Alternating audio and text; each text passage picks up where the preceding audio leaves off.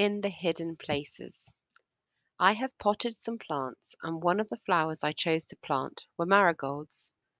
After I had already potted them, I remembered what happened to them last year. The slugs loved them. They didn't last that long, and it was a shame. However, the slugs have thus far left them alone, and I am enjoying the bright orange and red colours. Truth be told, that is why I bought them. It was a quick win to delight in the colours. The marigolds got me thinking. Often in life we look for the quick wins, the successful and most beautiful, the instant satisfaction. We are drawn to those things. However, often what appears to be a quick win seldom lasts. We cut corners but miss out on so much along the way. Success and beauty do eventually fade. Then I thought about the rose bush at the bottom of my garden. I've been told by friends with greener fingers than I that it is looking healthy, but nothing is happening yet. No roses to be seen. It's not its time to blossom. There is much waiting, and amazing things are going on in the hidden places, underneath the soil, in the roots, the branches, the leaves. Things are happening. Glorious growth, life abundant. Year on year the roses come out in the most beautiful bright pinks and put on a gorgeous display. It is the highlight of the garden.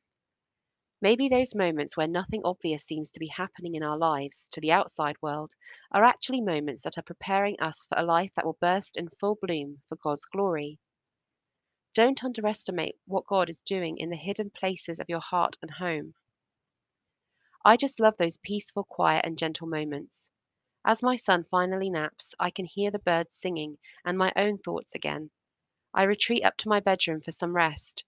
I keep a small square container which I joke as my spiritual is my spiritual first aid kit, as it contains a copy of the Bible, a small notepad, pen, cartridges, and post-it notes.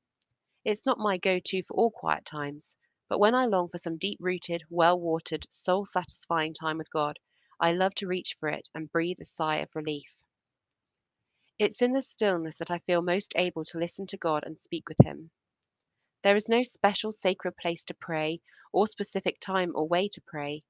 However, for me, those moments when I can just be still and wait for Him, eh, in those moments, draw me mm, draw me in closer, deeper relationship with Him.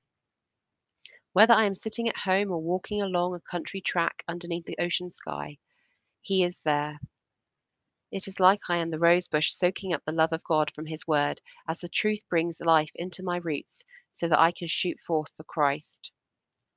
I pray that in those times with the Lord, we will be refreshed and know that He is working in the depths of our heart. It is all for His glory and for our good. What a blessing to know the living God. John chapter 15, verses 4 through 6 say, Remain in me as I also remain in you. No branch can bear fruit by itself, it must remain in the vine. Neither can you bear fruit unless you remain in me. I am the vine, you are the branches. If you remain in me and I in you, you will bear much fruit. Apart from me, you can do nothing.